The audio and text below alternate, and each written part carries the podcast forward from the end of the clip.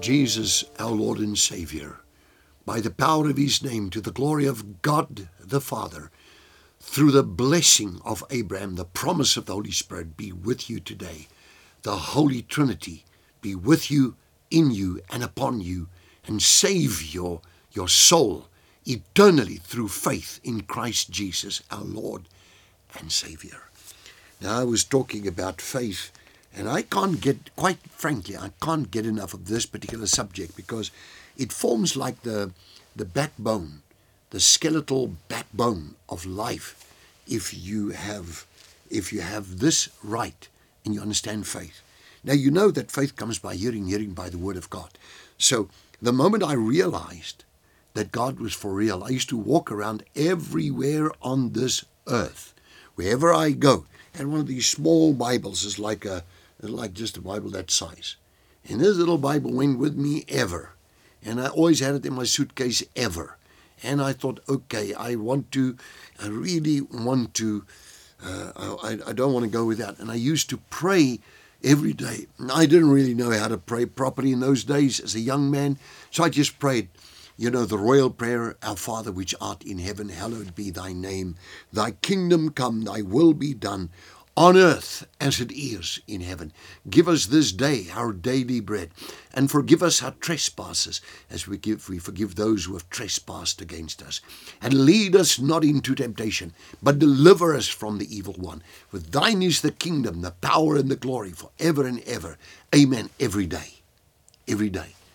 And I tell you, that prayer carried me through school years.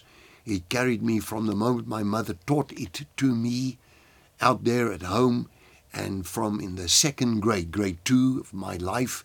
And uh, there from that primary school, I also learned another verse, John, uh, Matthew 5:16, let your light shine so before men that they can see your good works and glorify your Father which is in heaven. Learned that in school.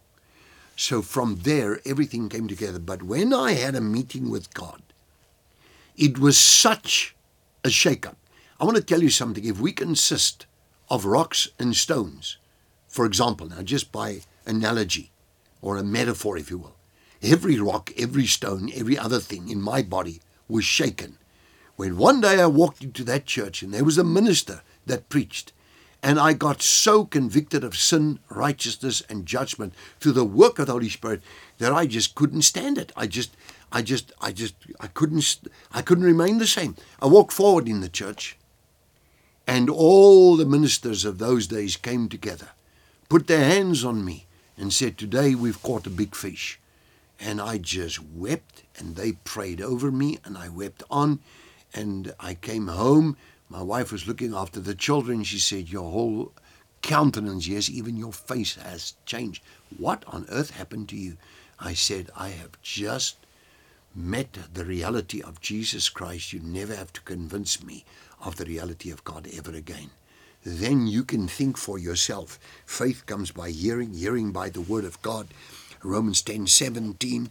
And then came New Bible after New Bible. That's actually a brand new one, this one called the New King James. In those days, I had nothing better. I was then uh, the only the best Bible I had was the old Afrikaans translation, and I read that.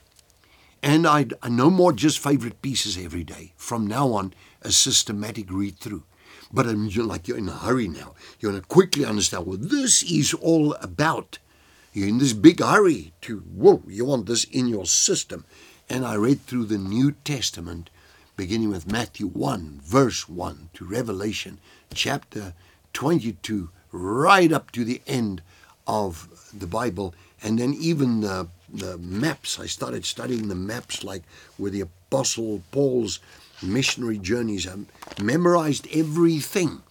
And from there, I knew that it was now a changed life that begins.